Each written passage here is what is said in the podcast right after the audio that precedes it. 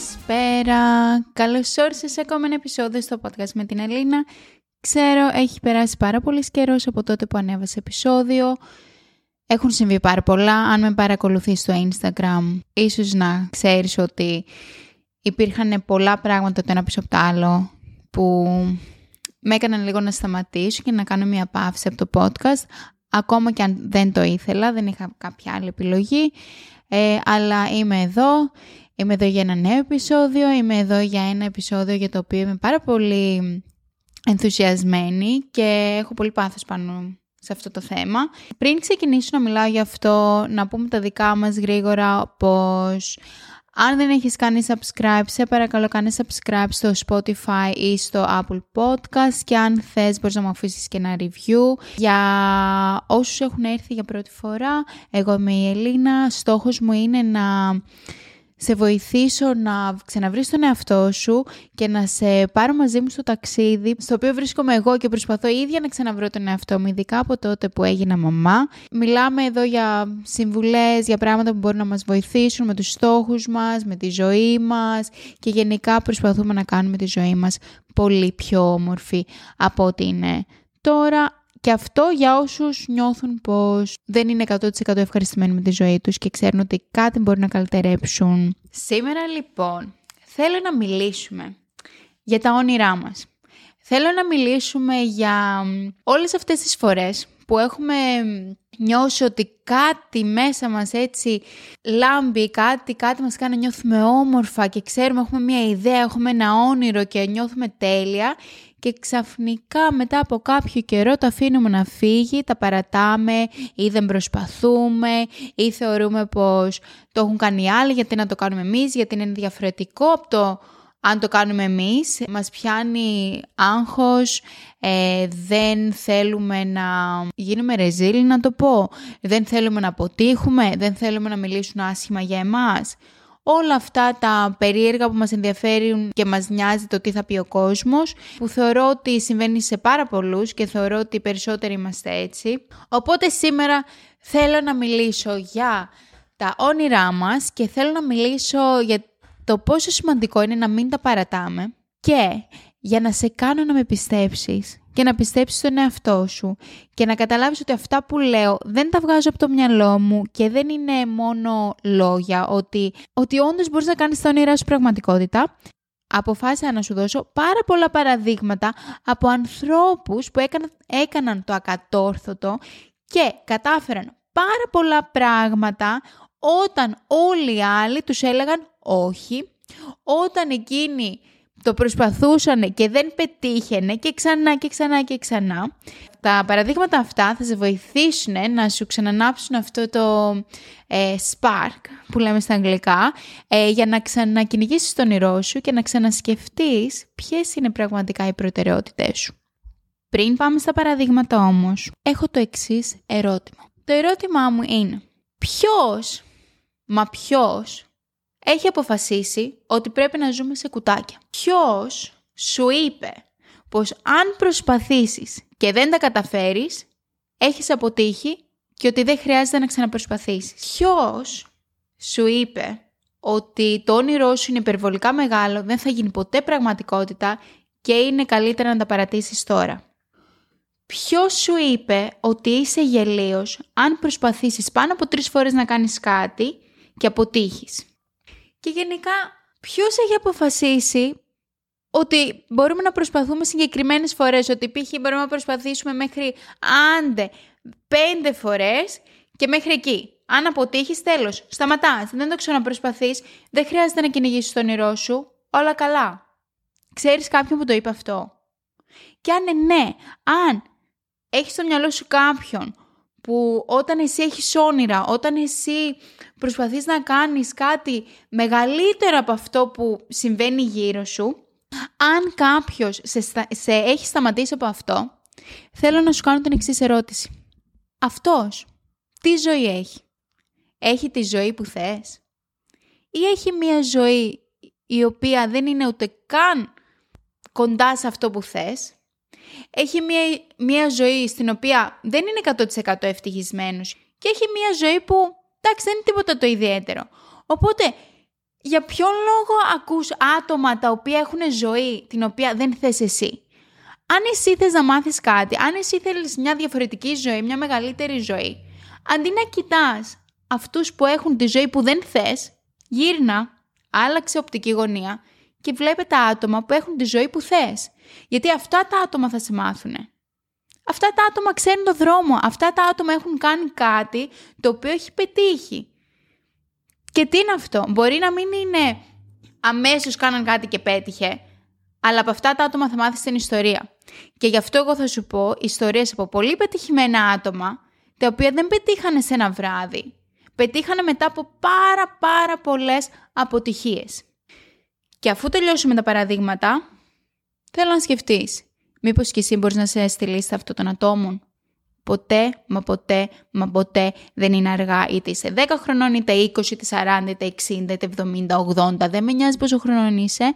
Ποτέ δεν είναι αργά, γιατί έχω και παραδείγματα ανθρώπων που είναι σε μεγάλη ηλικία και έχουν καταφέρει πράγματα όταν όλοι οι άλλοι τους λέγανε «Πού πας, τι πας να κάνεις, δεν υπάρχει περίπτωση να τα καταφέρεις». Οπότε πάμε λοιπόν να μιλήσουμε για αυτά τα τέλεια παραδείγματα. Το πρώτο παράδειγμα λοιπόν αφορά ένα βιβλίο το οποίο λέγεται Chicken Soup for the Soul. Θα την κάνω τη μετάφραση στα ελληνικά, παρακαλώ μην γελάσεις. Κοτόσουπα για την ψυχή. Αυτό το βιβλίο το έχει γράψει ο Jack Canfield και ο Mark Victor Hansen. Ελπίζω να μην σκότωσα την προφορά των ονομάτων, αλλά έπρεπε να πω ποιοι το έχουν γράψει. Λοιπόν, γιατί αυτό το βιβλίο είναι μέσα στα παραδείγματα; Δεν είναι ακριβώς το βιβλίο μέσα στα παραδείγματα, είναι και οι, οι συγγραφείς. Γιατί αυτοί οι άνθρωποι έστειλαν το βιβλίο αυτό σε 144 εκδοτικούς οίκους και η απάντηση ήταν «Όχι, ευχαριστώ». Το στείλανε σε 144 και συνεχίσανε. Εσύ που θα σταματούσες, εγώ προσωπικά, αν στις 10 το πολύ θα είχα σταματήσει. Λοιπόν, το στείλανε μετά σε έναν άλλο εκδοτικό οίκο Πες, το 145 ήταν το νούμερό τους και τώρα το βιβλίο αυτό έχει κάνει σειρά βιβλίων, δηλαδή δεν είναι μόνο αυτό το πρώτο, είναι Chicken, for, Chicken Soup for the Soul και είναι σειρά βιβλίων. Λοιπόν, κάτσε γιατί αυτό που θα σου πω τώρα θα σε σοκάρει. Έχουν πουλήσει 500 εκατομμύρια βιβλία. Αυτό τι σου λέει, τι σου λέει αυτό, ότι ε, είμαι πολύ ενθουσιασμένη γιατί δεν ξέρω, κάτι τέτοιες ιστορίες με, με τρελαίνουν. Με την καλή έννοια. Λοιπόν, αυτοί οι άνθρωποι ξέρουν ότι μέσα τους έχουν κάτι καλό. Έχουν στα χέρια τους κάτι καλό. Ένα τέλειο βιβλίο. Ένα βιβλίο που θα το διαβάσει πάρα πολλοί κόσμος. Το ξέρανε. Και γι' αυτό πηγαίνανε σε 1, 2, 3, 4, 20, 40, 50, 100, 140 τέσσερις εκδοτικούς οίκους τους λέγανε όχι, όχι, όχι, όχι, όχι, όχι και δεν σταμάτησαν. Δεν σταμάτησαν. Και πήγανε και βρήκαν επιτέλους έναν εκδοτικό οίκο και τώρα έχουν πουλήσει 500 εκατομμύρια αντί, αντίτυπα, λέγονται. Εντάξει, δεν ξέρω αν την έκαψε τη λέξη, αλλά 500 εκατομμύρια βιβλία, δηλαδή δεν, δεν γίνεται αυτό το πράγμα αν ακούγανε όλους αυτούς τους 144 ανθρώπους ουσιαστικά που τους είπαν όχι, θα νομίζανε ότι okay, αυτή η ιδέα που έχω είναι ηλίθια, αφού όλοι αυτοί οι άνθρωποι μου λέγανε πως όχι ρε φίλε, δεν έχεις κάτι το ιδιαίτερο σε αυτό το βιβλίο, δεν, δεν με ενδιαφέρει να το πουλήσω, δεν θα πάει πουθενά αυτό το βιβλίο. Και ναι, παιδιά, το ξέρε μέσα τους. Γιατί γι' αυτό σου λέω, αν και εσύ ξέρεις μέσα σου ότι κάτι κάτι σπαρταράει, ρε παιδί μου, γιατί το παρατάς, γιατί το βάζεις στην άκρη, γιατί δεν το αφήνεις να ανθίσει, γιατί κάθεσαι και ακούς τι θα σου πει ο καθένας. Νομίζω ότι φωνάζω πολύ σήμερα. Είμαι μόνη μου σπίτι. Οπότε έχω την άνεση να φωνάζω αν θέλω, αλλά φωνάζω από ενθουσιασμό, δεν φωνάζω από νεύρα. Το δεύτερο παράδειγμα αφορά πάλι μια συγγραφέα, η οποία έχει γράψει αρκετά βιβλία το όνομα της είναι, πάλι νομίζω ότι το σκοτώσει το όνομα, αλλά δεν πειράζει. Catherine Lanningham. Catherine Lanningham. Κάπως έτσι. Λοιπόν, λίγα λόγια για την ιστορία αυτής της γυναίκας. Αυτή η γυναίκα είχε πάει στο πανεπιστήμιο και είχε γραφτεί σε ένα subject, νομίζω, νομίζω ήταν ένα μάθημα ή το, όλο το πτυχίο το συγκεκριμένο. Νομίζω όλο το πτυχίο το συγκεκριμένο ήταν για να γίνει συγγραφέας. Της άρεσε πάρα πολύ, ε, ήταν πάρα πολύ καλή στο σχολείο, είχε πάρει και υποτροφία για να μπει σε αυτή τη σχολή, πανεπιστήμιο. Και ήταν ένας καθηγητής, ο οποίος της είχε βάλει F. F είναι ο χαμηλότερος βαθμός ε, στην Αμερική όταν γράφεις εξετάσεις και τέτοια. Και πάει και του λέει, συγγνώμη, γιατί F, γιατί τόσο χάλια; Λέει, είναι χάλια, δεν ξέρεις να γράφεις, δεν έχεις ιδέα. Μα του λέει, εγώ είχα πάρει υποτροφία, ήμουν πάρα πολύ καλή στο σχολείο, είχα γράψει ακόμα και ένα θεατρικό στο σχολείο, ε, ήμουν από τις πρώτες της τάξης. Λέει, ναι, αλλά δεν έχεις ταλέντο να γράφεις και θέλω να μου κάνεις μια χάρη. Μην ξαναγράψεις ποτέ στη ζωή σου και εγώ θα σε περάσω απλά με ένα pass, δηλαδή με βάση, θα την, θα την περνούσε, ε, και απλά εσύ μην ξαναγράψεις ποτέ στη ζωή σου. Λοιπόν, τι κάνει η κοπέλα, τον ακούει. Αλλάζει το πτυχίο της, αλλάζει το, όχι το μάθημα, όλο το πτυχίο νομίζω έχει αλλάξει. Την περνάει αυτό στο συγκεκριμένο μάθημα και μετά από 14 χρόνια είχαν πάει να δούνε, με, σαν μια εκδρομή ήτανε, εκεί που γυρίζανε μια ταινία. Και όλοι οι άνθρωποι πηγαίνανε στους ηθοποιούς, εκείνη πήγε στους συγγραφείς, αυτούς που είχαν γράψει την ταινία ε, και τους σεναριογράφους. Συγγνώμη, σεναριογράφους, όχι συγγραφείς. Για να τους ρωτήσει διάφορα. Και της λένε, για ποιο λόγο ήρθες εδώ και δεν πήγες στους ηθοποιούς; Λέει, γιατί μου αρέσει πάρα πολύ να γράφω και θέλω να μάθω πολλά πράγματα πάνω σε αυτό, έτσι από ενδιαφέρον, όχι κάτι άλλο. Και της λέει ο άνθρωπος, της λέει, άκου να δεις, αν σ' αρέσει τόσο πολύ, πήγαινε γράψει μου κάτι, στείλε μου το και θα μιλήσουμε. Μα λέει δεν έχω ταλέντο και αυτά. Λέει εγώ λέει έχω εμπειρία, είναι η δουλειά μου, πήγαινε γράψει εσύ κάτι, στείλε μου το και θα μιλήσουμε. Λοιπόν, πάει και γράφει, παιδιά, γράφει βιβλίο, τι το στέλνει. Και τι γίνεται αυτό το βιβλίο, πέρα από το ότι γίνεται επιτυχία που την ξέρουν όλοι στην Αμερική. Εγώ προσωπικά δεν το ήξερα, αλλά δεν διαβάζω αυτά τα ε, ρομαντικά γι' αυτό. Νομίζω η μαμά μου σίγουρα το ξέρει. Και πάει και γράφει ένα βιβλίο, ένα από τα βιβλία της, γιατί έχει γράψει πολλά τώρα, λέγεται Romancing the Stone, το οποίο έχει γίνει ταινία. Όχι απλά η γυναίκα έγραψε βιβλίο, το βιβλίο της έγινε ταινία και στην ταινία έπαιζε ένας τεράστιος ηθοποιός, θα τον πω, ο Μάικλ Ντάγκλας, σίγουρα οι περισσότεροι τον ξέρετε, και Ντάνι Ντεβίτο και άλλοι πάρα πολύ μεγάλοι ηθοποιοί. Και έχει, νομίζω, γράψει ακόμα ένα βιβλίο το οποίο έχει γίνει ταινία. Απλά δεν μπορούσα να το βρω, δεν θυμόμουν το όνομα. Ε, αλλά ναι, τι, δηλαδή η γυναίκα αυτή τι έκανε; Για 14 χρόνια έκατσε και άκουσε ένα άτομο το οποίο, OK, okay, νόμιζε ότι είχε ιδέα επειδή ήταν καθηγητής, μπλα μπλα μπλα μπλα. Και χαράμισε το ταλέντο της για 14 χρόνια για 14 χρόνια, δηλαδή γιατί άκουσε κάποιον; Γιατί αυτό κάνουμε, ειδικά όταν ακούμε κάποιον ο οποίος είναι σε μια θέση πιο ισχυρή από εμάς, νομίζουμε ότι τα ξέρουν όλα, νομίζουμε, νομίζουμε ότι ναι, okay, αφού, αφού το λέει αυτός, που έχει κάνει τόσα, ε, δίκιο θα έχει. Όχι, κανένας δεν επιτρέπεται να σου πει ότι δεν μπορείς να κάνεις κάτι. Δεν με νοιάζει αν είναι ο καλύτερος επιχειρηματίας στον κόσμο, αν είναι ο πιο επιτυχημένος σε όλα του αν εσύ μέσα σου νιώθεις κάτι, ρε φίλε, αυτό που νιώθεις, κάνε το πραγματικότητα. Γιατί μπορεί να είναι κάτι που να μην έχει ξαναυπάρξει και ο άλλος να μην μπορεί να το αντιληφθεί, γιατί είναι κάτι πολύ ιδιαίτερο. Είναι δικιά σου ευθύνη να το κάνεις μεγάλο. Είναι δικιά σου ευθύνη να το κάνεις πραγματικότητα. Μη ζητάς την άποψη από κανέναν. Άντε τώρα, τα έχω πάρει σήμερα πάρα πολύ. Πάμε λοιπόν στο τρίτο παράδειγμα που αφορά παιδιά τον ξέρουμε όλο αυτόν. Το Μάικλ Τζόρνταν είναι μπασκεμπολίστας και θα σας πω τώρα την ιστορία του. Λοιπόν, ο Μάικλ Τζόρνταν όταν ήταν μικρός, βασικά, όχι θα το ξεκινήσω αλλιώς. Αν δεν το ξέρεις, ή ήταν ένας από τους καλύτερους παίχτες στο NBA, στο basketball στην Αμερική. Έχει βγει MVP, Most Valuable Player τρεις φορές, ε, the best defensive player. Μιλάμε, είναι ο καλύτερος παίχτης από τους καλύτερους, αν δεν είναι ο καλύτερος παίχτης. Έχει κάνει τρομερά πράγματα, έχει γράψει ιστορία στο NBA. Λοιπόν, στο μπάσκετ δηλαδή. Όταν ήταν στο Λύκειο, η Λύκειο ή κολέγιο, κάπως έτσι. Στην Αμερική είναι πολύ διαφορετικά. Τα, δεν τα βρίσκω ποτέ, τα μπερδεύω πάρα πολύ. Αλλά γενικά, όταν ήταν στο σχολείο εκεί, Λύκειο, Πανεπιστήμιο εκεί ενδιάμεσα, ε, πήγε να μπει σε μια ομάδα μπάσκετ και δεν τον επέλεξαν γιατί δεν ήταν τόσο καλός. Ποιος; Ο Μάικλ Τζόρταν που τώρα το ακούς και δεν, δεν, δεν νομίζω ότι υπάρχουν πάρα πολλοί άνθρωποι στο πλανήτη που να μην ξέρουν ποιος είναι. Του είπαν όχι. Σε ποιον, σε, στον καλύτερο παίχτη. ο οποίος έχει γράψει ιστορία όχι μόνο στο μπάσκετ, καλά και με τα Jordan Air, όλα αυτά τα, την Nike και τα λοιπά. Και του είπαν όχι, αλλά δεν σταμάτησε, συνέχισε να κάνει αυτό που ήθελε, γιατί μέσα του ήξερε ότι είναι ο καλύτερος παίκτη στο μπάσκετ. Το ήξερε. Δεν τον σταμάτησε κάτι τέτοιο. Εσένα γιατί σε σταματάει κάτι μικρό; Εσένα γιατί σε σταματά αν σου πει κάποιος. Ε, καλά, τώρα εσύ που πας, τι πας να κάνεις, εσύ θα το κάνεις αυτό; Α, άποψη είναι παιδιά, άποψη, τι πειράζει. Ας πει ο καθένας ό,τι θέλει. Πάμε λοιπόν να συνεχίσουμε στα άλλα παραδείγματα που έχω.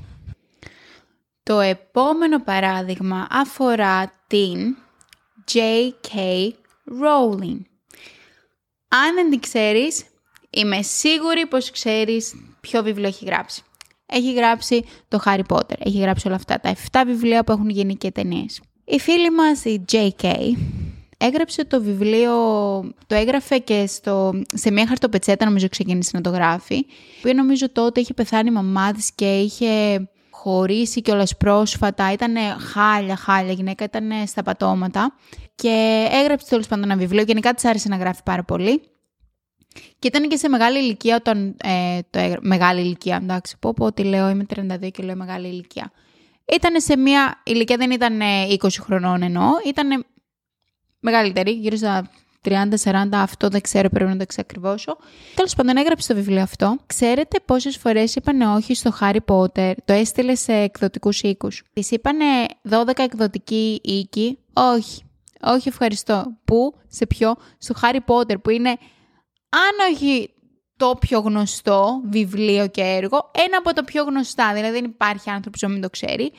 Και ένας που το ξέρει πάρα πολύ καλά και θα το πω δημόσια είναι ο αδερφός μου, αγαπάει τον Χάρι Πότερ, τον αγαπάει τρελά, τρελά, τρελά. Αλλά ναι, παιδιά, της είπανε όχι 12 φορές. Πες μου τώρα εσύ, εσύ σε ποια φορά θα σταματούσες, γιατί δεν νομίζω να φτάνω εγώ ποτέ τις 12. Τώρα ναι, τώρα θα το προσπαθώ γενικά ό,τι είναι να κάνω, το προσπαθώ πολλές φορές. Αλλά πριν τα μάθω όλα αυτά, ε, μια να προσπαθήσεις δύο, τρεις, τέσσερις, πέντε, έξι, εφτά, εντάξει, μετά λες ρε φίλε, OK, okay, σταματάω. Αλλά να, να που δεν σταμάτησε και τώρα το net worth της, που δεν μου έρχεται η λέξη στα ελληνικά, τέλος πάντων πόσα λεφτά έχει, αξίζει ή έχει στο λογαριασμό του, δεν ξέρω τι, είναι, είναι, κάτσε, κάτσε να σου πω, ένα δισεκατομμύριο. Ένα δισεκατομμύριο. Που δεν θα το είχε αν είχες σταματήσει την ενδέκατη φορά που της είπαν όχι. Ή τη δωδέκατη, συγγνώμη, δώδεκα φορές της είπαν όχι. Οπότε τη δέκατη τρίτη της είπαν ναι. Οπότε, παιδιά, το 13 δεν είναι άτυχος αριθμός για κάποιους που πιστεύουν σε κάτι τέτοια. Τη δέκατη τρίτη φορά της είπαν ναι. Και τώρα έχει κάνει τόσα βιβλία, έχει γράψει 7 βιβλία, έχουν γίνει ταινίες, έχουν γίνει. Ούτε εγώ δεν ξέρω τι. Ναι, είναι, αξίζει ένα δισεκατομμύριο δολάρια κιόλα, ε, οπότε φαντάζομαι πόσο ευρώ, πολλά παραπάνω. Α, και αυτή είναι η ιστορία της J.K. Rowling που έχει γράψει στο Harry Potter. Και θα πω άλλη μια τελευταία ιστορία, γιατί εντάξει πόσα θα πούμε σήμερα, η οποία αφορά την Disney. Ε, μη μου πεις ότι δεν ξέρεις την Disney, την Disney που βλέπουμε όλες τις ωραίες τις ταινίες, τα χτωπούτα, την Ariel, όλα αυτά που βλέπουμε από μικρά παιδιά και τώρα συνεχίζουν και τα παιδιά μας να βλέπουν η Disney λοιπόν, την οποία τη δημιούργησε ο Walt Disney το 1920, κήρυξε πτώχευση. Ποιος; Η Disney. Και η οποία υπάρχει, ναι, από το 1920, τα μαθηματικά μου είναι ό,τι να είναι αυτή τη στιγμή, πάνω από 100 κάτι χρόνια δηλαδή. Ε, και είναι μια τεράστια εταιρεία. Έχουν καταφέρει άπειρα πράγματα, όχι απλά έργα, βιβλία, έχουν κάνει και δικά τους ε, πάρκα και αξιοθέατα και... Ναι, μιλάμε εξωπραγματικά πράγματα. Η εταιρεία αυτή ξεκίνησε και πτώχευσε μόλις ξεκίνησε. Και τι έκανε ο άνθρωπος, τι έκανε, τα παράτησε; Όχι, όχι, παιδιά, συνέχισε.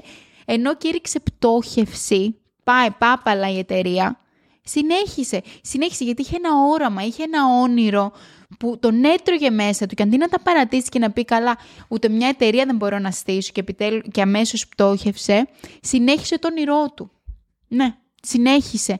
Έκανε αυτό που μέσα του ήξερε ότι μπορεί να γίνει τεράστιο, που μπορεί οι άλλοι γύρω του να μην τον πίστευαν, να μην το έβλεπαν, γιατί το όραμα που έχουμε οι άνθρωποι, όλοι έχουμε διαφορετικό όραμα, όλοι έχουμε διαφορετικά όνειρα και όλοι βλέπουμε πράγματα τα οποία οι άλλοι δεν μπορούν να τα δούνε. Γι' αυτό όταν εσύ έχεις κάτι στο μυαλό σου, όταν έχεις ένα όνειρο, δεν μπορείς να ακούσεις τον άλλο δίπλα σου που σου λέει Όχι, δεν πρόκειται να τα καταφέρεις. Γιατί ο άλλος δεν μπορεί να δει αυτό το όνειρο. Όσο και να το εξηγείς, δεν μπορεί, γιατί δεν, δεν τα βλέπει με τα μάτια της ψυχής σου. Εσύ τα, το βλέπεις τον όνειρό σου με τα μάτια της ψυχής σου. Το ξέρεις, το νιώθεις, ξέρεις ότι κάτι είναι εκεί. Κάνε το πραγματικότητα. Γιατί κάθεσαι και ακούς τους άλλους. Δεν λέω ότι οι άλλοι είναι χειρότεροι. Απλά λέω ότι Όλοι μας έχουν διαφορετικά όνειρα. Ο άλλος δεν μπορεί να δει το όνειρό σου. Αν η ζωή που κάνει κάποιος, ο διπλανός σου, δεν είναι η ζωή που θες, για ποιο λόγο κάθεσαι και δίνεις αξία στα λόγια που σου λένε ή στις συμβουλές που σου δίνουν. Αν θες συμβουλές, πήγαινε και πάρε συμβουλές από κάποιον που έχει κάνει παρόμοια πράγματα με τα όνειρα που έχεις εσύ. Και αυτό θα σε βοηθήσει να ανέβεις πιο ψηλά, γιατί αυτό θα βλέπει διαφορετικά τα πράγματα. Δεν είναι αποτυχία να κάνεις κάτι και να μην πετύχει αποτυχία είναι να τα παρατήσεις. Εγώ προσωπικά αυτό πιστεύω. Το πρώτο παράδειγμα που πήγανε σε 144 εκδοτικούς οίκους και τους είπανε όχι και συνέχισαν και τώρα έχουν πουλήσει 500 εκατομμύρια βιβλία. Σοκ, τεράστιο. Πόσοι θα τα παρατούσανε. Αλλά αυτοί ξέρανε μέσα τους ότι έχουν κάτι πάρα πολύ καλό, κάτι που θα βοηθήσει πάρα πολλούς ανθρώπους. Και συνέχισαν δεν τους ένοιαζε τι λέγανε οι άλλοι, δεν βλέπανε. Παιδιά, πρέπει να βάλουμε οτοασπίδες όταν μας μιλάνε άτομα και μας κάνουν να φεύγουμε μακριά από το όνειρό μας ή να μας το σπάνε λίγο το όνειρο. Και δεν φταίνουν αυτοί, εμείς φταίμε να τους αφήνουμε. Ο καθένας έχει άλλα όνειρα. Ούτε εσύ μην ασχολείσαι με τα όνειρα των άλλων, γιατί ούτε εσύ μπορείς να καταλάβεις τι όνειρο έχει ο άλλος. Ασχολήσου με το δικό σου και απλά πίστεψέ το. Μην αφήσεις αυτή τη σπίθα να σβήσει. Όλοι είμαστε εδώ για κάποιον λόγο. Μέσα μας το ξέρουμε. Κάτι πάντα εδώ και εκεί είναι κάτι που, σε, που νιώθεις αυτή την χαρά, κάτι τέλειο και έχεις αυτό το συνέστημα ότι όλα είναι τέλεια γύρω σου και ότι μπορείς να καταφέρεις τα πάντα και μετά απλά αμφιβάλλεις. Αμφιβάλλεις για τον εαυτό σου και αφήνεις το όνειρό σου στην άκρη. Και τότε είναι που δεν νιώθεις χαρούμενος. Τότε είναι που ενώ μπορεί να τα έχεις όλα στη ζωή, κάτι μέσα σου λείπει, κάτι νιώθεις ένα κενό μέσα σου. Γιατί δεν ακολουθείς αυτό που σου λέει η ψυχή σου. Που αυτό είναι ο λόγος ύπαρξής μας, είναι ο λόγος που έχουμε έρθει σε αυτήν την γη, σε αυτόν τον πλανήτη. Νομίζω πολλά είπα σήμερα, αλλά είναι σημαντικό να ξυπνήσουμε αυτή τη συνείδηση, τη δική σου, τη δική μου, όλοι μας. Και να, να καταλάβουμε ότι όλα είναι πιθανά, μην τα παρατάμε, γιατί δεν... Έχουμε μεγαλώσει με αυτή την οτροπία, πάμε στο σχολείο και γράφουμε τεστ και η αξία μας είναι με βάση τα τεστ που γράφουμε και με βάση τους βαθμούς που παίρνουμε στο σχολείο. Αυτό είμαστε, οι βαθμοί μας είμαστε. Και μετά μεγαλώνουμε και νομίζουμε ότι είμαστε αυτό. Δηλαδή, αν ήσουν ένας μέτριος μαθητής, θεωρείς ότι είσαι μέτριος άνθρωπος. Ήσουν χάλια μαθητής, είσαι χάλια. Δεν μπορείς να κάνεις πολλά πράγματα στη ζωή σου. Ήσουν καλός μαθητής. Θεωρείς στην αρχή ότι είσαι καλά και μετά βλέπεις ότι είναι πολλά περισσότερα πράγματα στη ζωή που έχουν αξία από μόνο τα βιβλία. οπότε νιώθεις ένα κενό και δεν μπορείς να καταλάβεις από τι είναι αυτό, γιατί νομίζεις ότι η ζωή ήταν μόνο οι βαθμοί. Που δεν είναι, δεν είναι οι βαθμοί, δεν είμαστε αυτό. Οπότε αυτή, αυτή την οτροπία νομίζω πρέπει να τη βγάλουμε από το κεφάλι μας και να, δεν ξέρω, να δημιουργήσουμε κάτι καινούριο, να δημιουργήσουμε ένα νέο περιβάλλον, ε, μια νέα νοοτροπία για μας και για τα παιδιά μας, για τα παιδιά που θα κάνουμε, γενικά για, για το μέλλον. Ε, ήρθε η ώρα να σταματήσουμε αυτόν τον κύκλο. Αυτόν τον κύκλο που οι γονείς μας έμαθαν τους παππούδες τους, από τους προπαππούδες τους, τα μετέφεραν εμάς και εμείς τα κουβαλάμε. OK, okay, και θα κάνουμε τα ίδια στα παιδιά μας. Αυτά που μας κάνανε, που δεν μας άρεσαν και δεν νιώθαμε καλά, θα πάμε εμείς να κάνουμε τα ίδια αντί να τους δείξουμε κάτι καινούριο. Σταματάει εδώ ο κύκλος. Είναι στο χέρι σου να σταματήσεις τον κύκλο, να ακολουθήσεις τον όνειρό σου και να γίνεις παράδειγμα προς μίμηση, να γίνεις παράδειγμα στα παιδιά, είτε έχεις δικά σου παιδιά είτε όχι, ότι όλα είναι πιθανά. Αρκεί να, να ακολουθήσεις αυτή τη σπίθα, αυτό το, το όνειρο, το όραμα που έχεις. Πραγματικά ελπίζω να σου άρεσε το επεισόδιο. Είμαι, νιώθω πάρα πολύ παθιασμένη. Νομίζω είμαι πιο παθιασμένη από κάθε άλλο επεισόδιο σήμερα.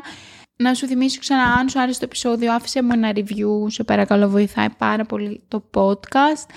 Αυτά λοιπόν, χάρηκα που επέστρεψα, θεωρώ επέστρεψα δυναμικά. Ε, να ακολουθείς πάντα τα όνειρά σου, να μην τα παρατάς και σου ετοιμάζω πολλά και διάφορα. Και α, ναι, επίσης αν δεν με ακολουθείς στο Instagram και στο TikTok, ακολούθησέ με, είναι podcast με την Ελίνα, όλα στα αγγλικά. Ακολούθησέ με γιατί ανεβάζω ωραία βιντεάκια και εκεί, ωραία, ενδιαφέροντα βιντεάκια και εκεί. Αυτά λοιπόν από μένα, να προσέχεις, φυλάκια, γεια.